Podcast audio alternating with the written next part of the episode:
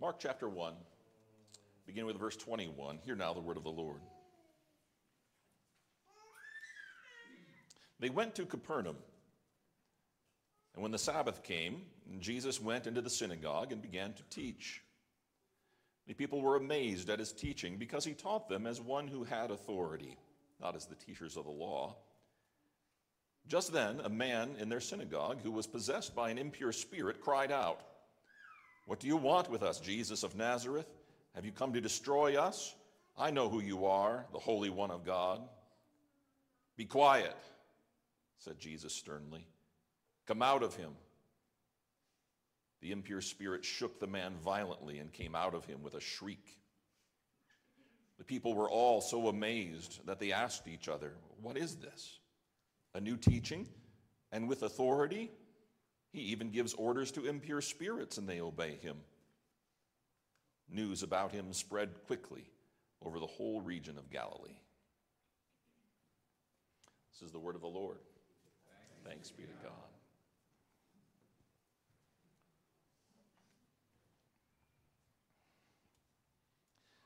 Last week during the adult family night class, we had an interesting discussion about authority. And specifically, we were talking about the authority that the Bible has or should have in our lives and together as a church, corporately. For many of us, it was kind of a yeah, duh sort of conversation. Of course, the Bible has authority in our lives. And while the discussion continued, well, what kind of authority? And who gives the Bible authority? Well, I mentioned during class a certain instructor I had for chaplaincy who was under the impression that the Bible has authority for me because I gave it authority. And uh, was the only reason it had authority because you would give it authority. It's subjective that way. Well, in other words, I'm the center and I give authority to the Bible or to a police officer or to a soldier or a bank or anything else like that. Well, this is something I just could not agree with. It doesn't even make sense. It certainly doesn't fit with my own experience either. Because once I started reading the Bible for myself, I discovered that it had a beauty and a power and authority all its own. I didn't need a church leader to tell me that it had authority, and neither did I give it any authority. It had authority in itself. Theologians say that this means the Bible is self authenticating. It reveals itself to be authoritative in our lives, that it has this power in and of itself as the scriptures, as God breathed scriptures, inspired scriptures. It reveals itself as being authoritative and having authority. And I've found that to be very true in my life. But we also discuss the current state of authority and authority figures in our world today just hinting that anything or anyone has authority over anyone else is well blasphemous according to the pop culture religion of our times. The locus of authority resides in the self, according to popular folklore. You and I are the center of the universe. We get to choose what has authority in our lives and what does not. We get to choose our truth, as they say, and our own reality. Once again, this doesn't make sense. This doesn't fit with reality. There are indeed authorities over us and our lives that we don't get to choose, even living in the democracy or the representative democracy that we have. The scriptures comprise one such authority. The Bible has authority whether or not you believe it or trust it or obey what it says. Why? Because it is the inspired, infallible Word of God. There's an aliveness to it. God reveals himself through his word. God has ultimate authority over our lives, including the forces that would attempt to control us. I think that's the good news this morning from this passage. To some, this might sound oppressive, but it's actually freeing and liberating. All good, all powerful God of love and grace has power and authority over the forces of this world that try to control us. Isn't that good news? And that good, all powerful God of love and grace became flesh and moved into the neighborhood lived among us, walked among us. Mark chapter 1 shows us, reveals to us, it's, it's an epiphany to us of an all powerful, all good God of love and grace in the person of Jesus Christ. Jesus reveals his power over unseen but very real forces of evil. And he does so publicly with his disciples and with the crowds. So we're getting another glimpse, another epiphany of who Jesus is, who this Jesus is in the Gospel of Mark this morning. So after Jesus calls his first disciples, they go to this town called Capernaum, it says. And when it was the Sabbath day, they naturally go into the synagogue to worship God there. It was just an ordinary day. People were heading to church like usual. Um, some with the attitude of, well, here we go again. Some with just having an argument with their kids on the way. Um, some trying to time the pot roast just right and wondering what so and so was going to say about Sunday dinner this time. Would the church coffee pot work today? How about the sound system or, or the video screens today? Are my kids being too loud? Or, oh, was I just sleeping? Uh, did I snort? Just normal, everyday Sabbath stuff, you know, running through people's minds when they come to worship and participate in the service. But little did people know that this day was going to be different. Very different. Have you ever been to a worship service that didn't quite turn out the way that you expected? Maybe the pastor tipped over the communion chalice, the elder dropped the plate of bread, or uh, did the lights go out, or the Christmas Eve, I still have one here, Christmas Eve candles light something on fire in church, or something like that. This would be one of those kind of memorable worship experiences at the synagogue there in Capernaum on the north side of the Sea of Galilee. No, this wouldn't be an ordinary day at the synagogue for these faithful. They'd never forget this service. Things like this didn't happen every day here. In, fact, after the service, all their ordinary Sabbath questions and wonderments were just forgotten or deemed unimportant compared to their experience with Jesus that day. He was all that they could talk about. What he said, like no one else. What he did, like they've never seen before. This was going to be an unforgettable worship experience. Everybody's going to go home with a story to tell after this. Well, Mark, the gospel writer, is keeping us on our toes and keeping us busy. The action is moving quickly in Mark's gospel. And there's a lot that is missing that the other gospels tell us about. You see, we're in a hurry to get to the cross in Mark's gospel. The adult Jesus just comes right on the scene in Mark's gospel in a hurry. He's baptized. Jesus starts proclaiming that the kingdom of God is near. He calls his disciples with such authority, they drop their nets, they quit their jobs, they barely say goodbye to family, and they start following Jesus. Jesus shows up. The Sabbath happens, and he teaches. Remember, the word immediately is really, in the original at least, some of our translations have changed that word, but he uses the word immediately a lot. It's one of Mark's favorite words. Then immediately, the spirit possessed man, or the man with an unclean spirit, shows up. And at the end of our reading, immediately the fame of Jesus spreads throughout the land of Galilee. But Mark is just the facts man kind of guy, just the facts. He doesn't even tell us the content of what Jesus was teaching, only the manner in which he taught it, right? as one who had authority, not as the normal teachers of the law. The law of God or the will of God just exuded out of Jesus in every word he spoke. Jesus had that kind of self authenticating authority. You just knew you were in the presence of authority when you heard him speak. But the people haven't seen or heard anything yet. See, as a visiting pastor or pulpit supply, so to speak, Jesus begins to, to teach in the synagogue. Just imagine the people looking at their bulletins and seeing that he's, oh, he's from, he's from Nazareth. Looking at the person next to, next to you and say, oh, one of those preachers, right? Uh, before he gets up. You remember, can anything good come from Nazareth, right? But it doesn't take long, and people cannot believe their, their ears, what they're hearing coming out of the mouth of this Nazarene. Could it be?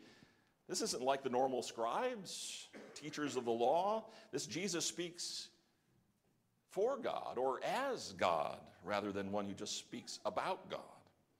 So the people are amazed at his teaching, it says in verse 22, because he taught them as one who had authority and not as the teachers of the law. He taught them as one who had this intimate knowledge and familiarity with God.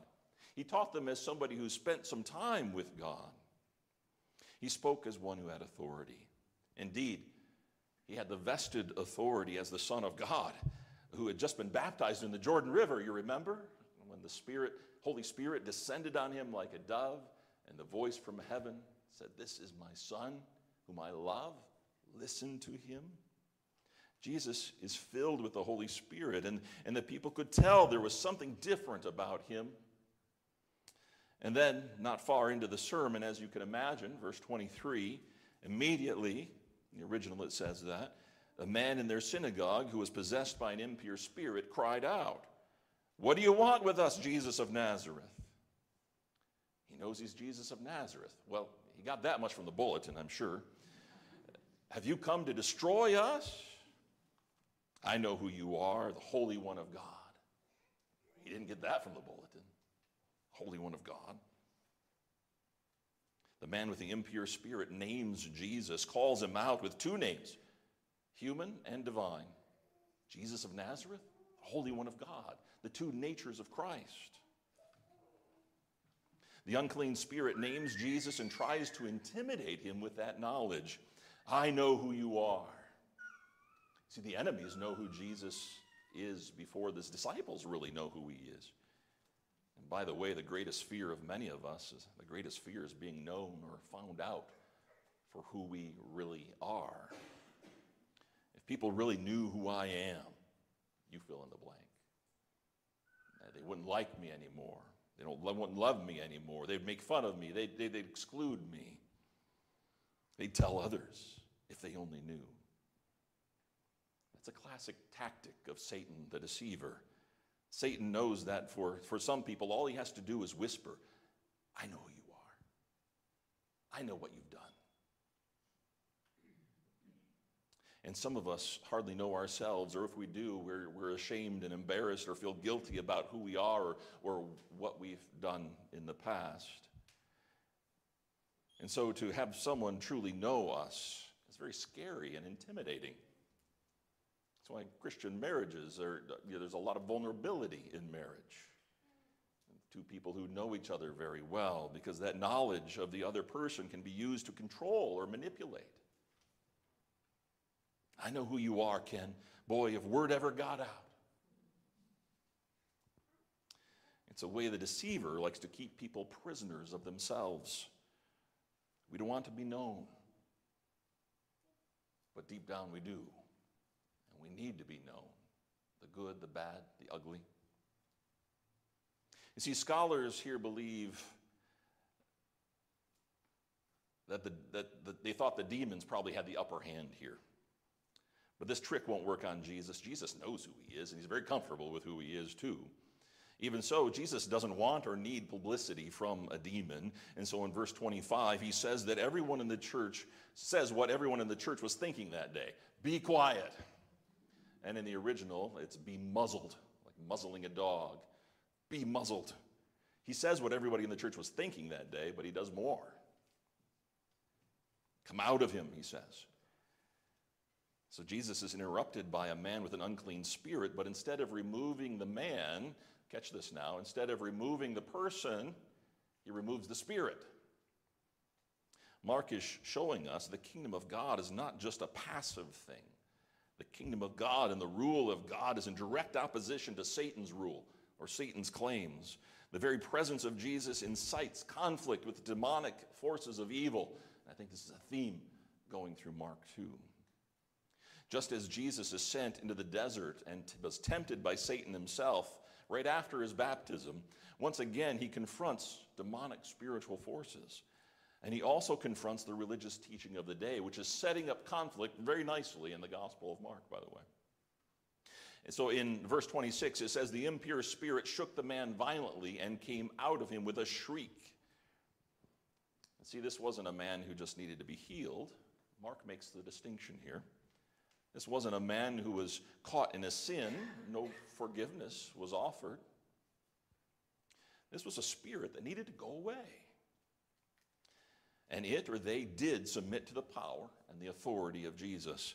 The man in the church that day may have been possessed by an impure spirit, but Jesus was possessed by the Holy Spirit. The kingdom of God in Christ brings an end to Satan's reign and control in people's lives. For those who have been baptized with the Holy Spirit, meaning those who have been baptized, today need not fear an impure spirit, for he who is in us, Christ, is more powerful than he who is in the world over any spiritual force.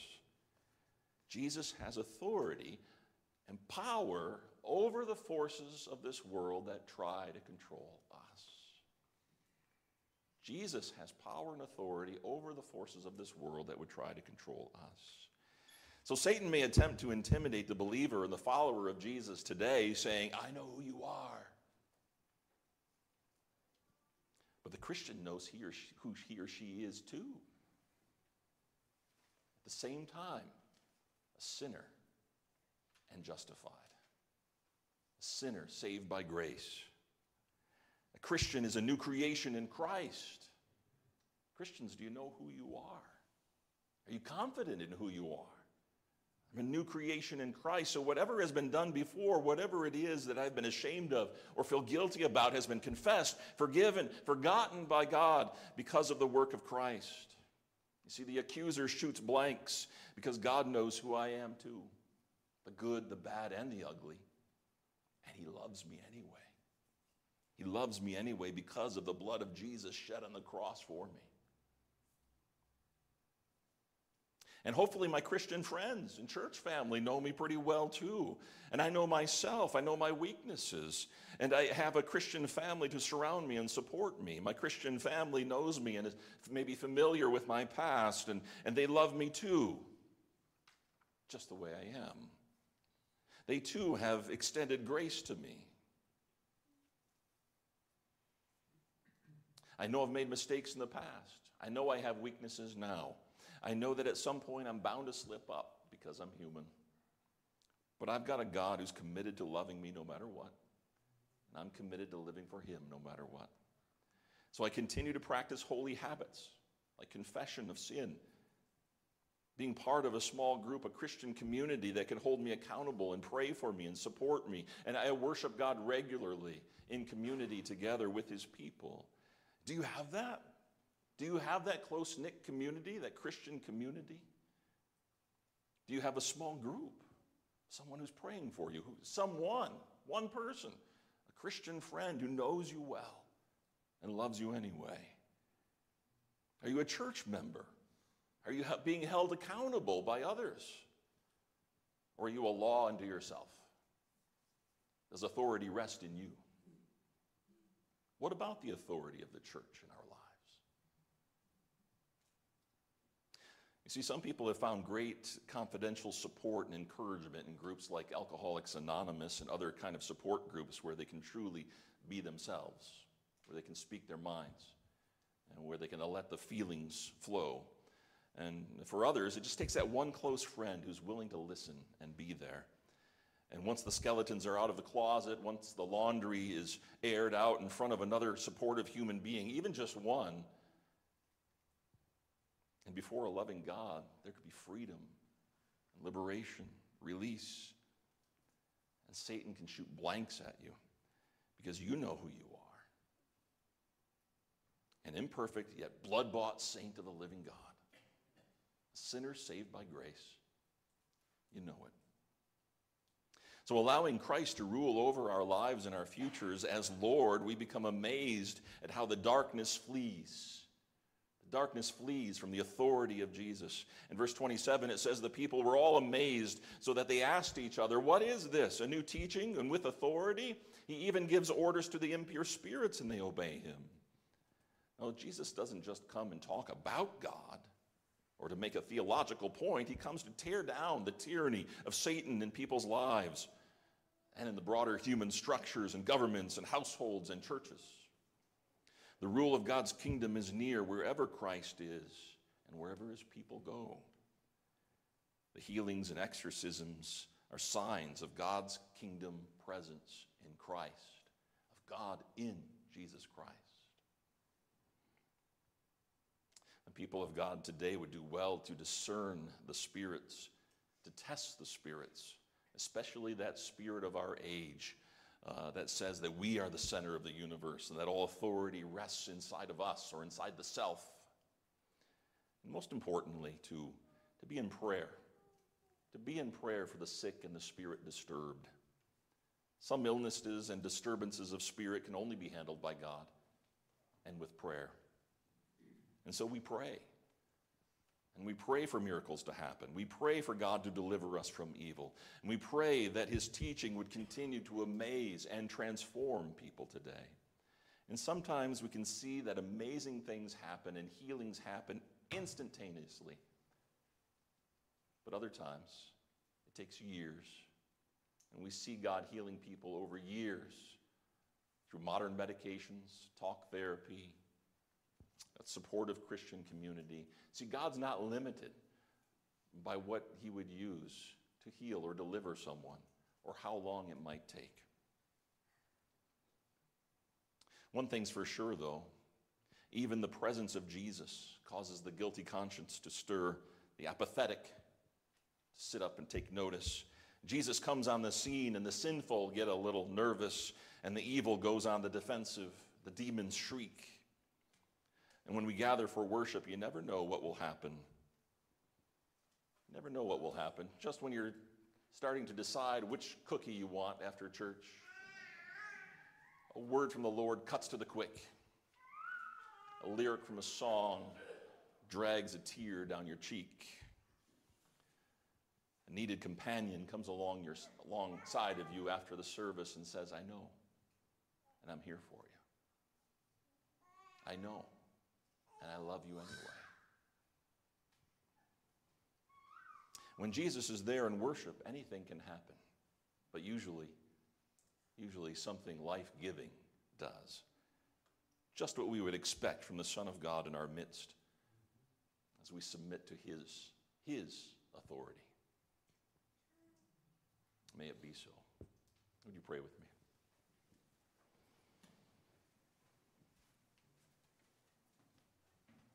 God of power and authority, we praise you, worship you, honor your name above all else, for you are the one true living God of the universe. We thank you for your mercy, grace, and love that compels us to follow and to live for you in all that we do.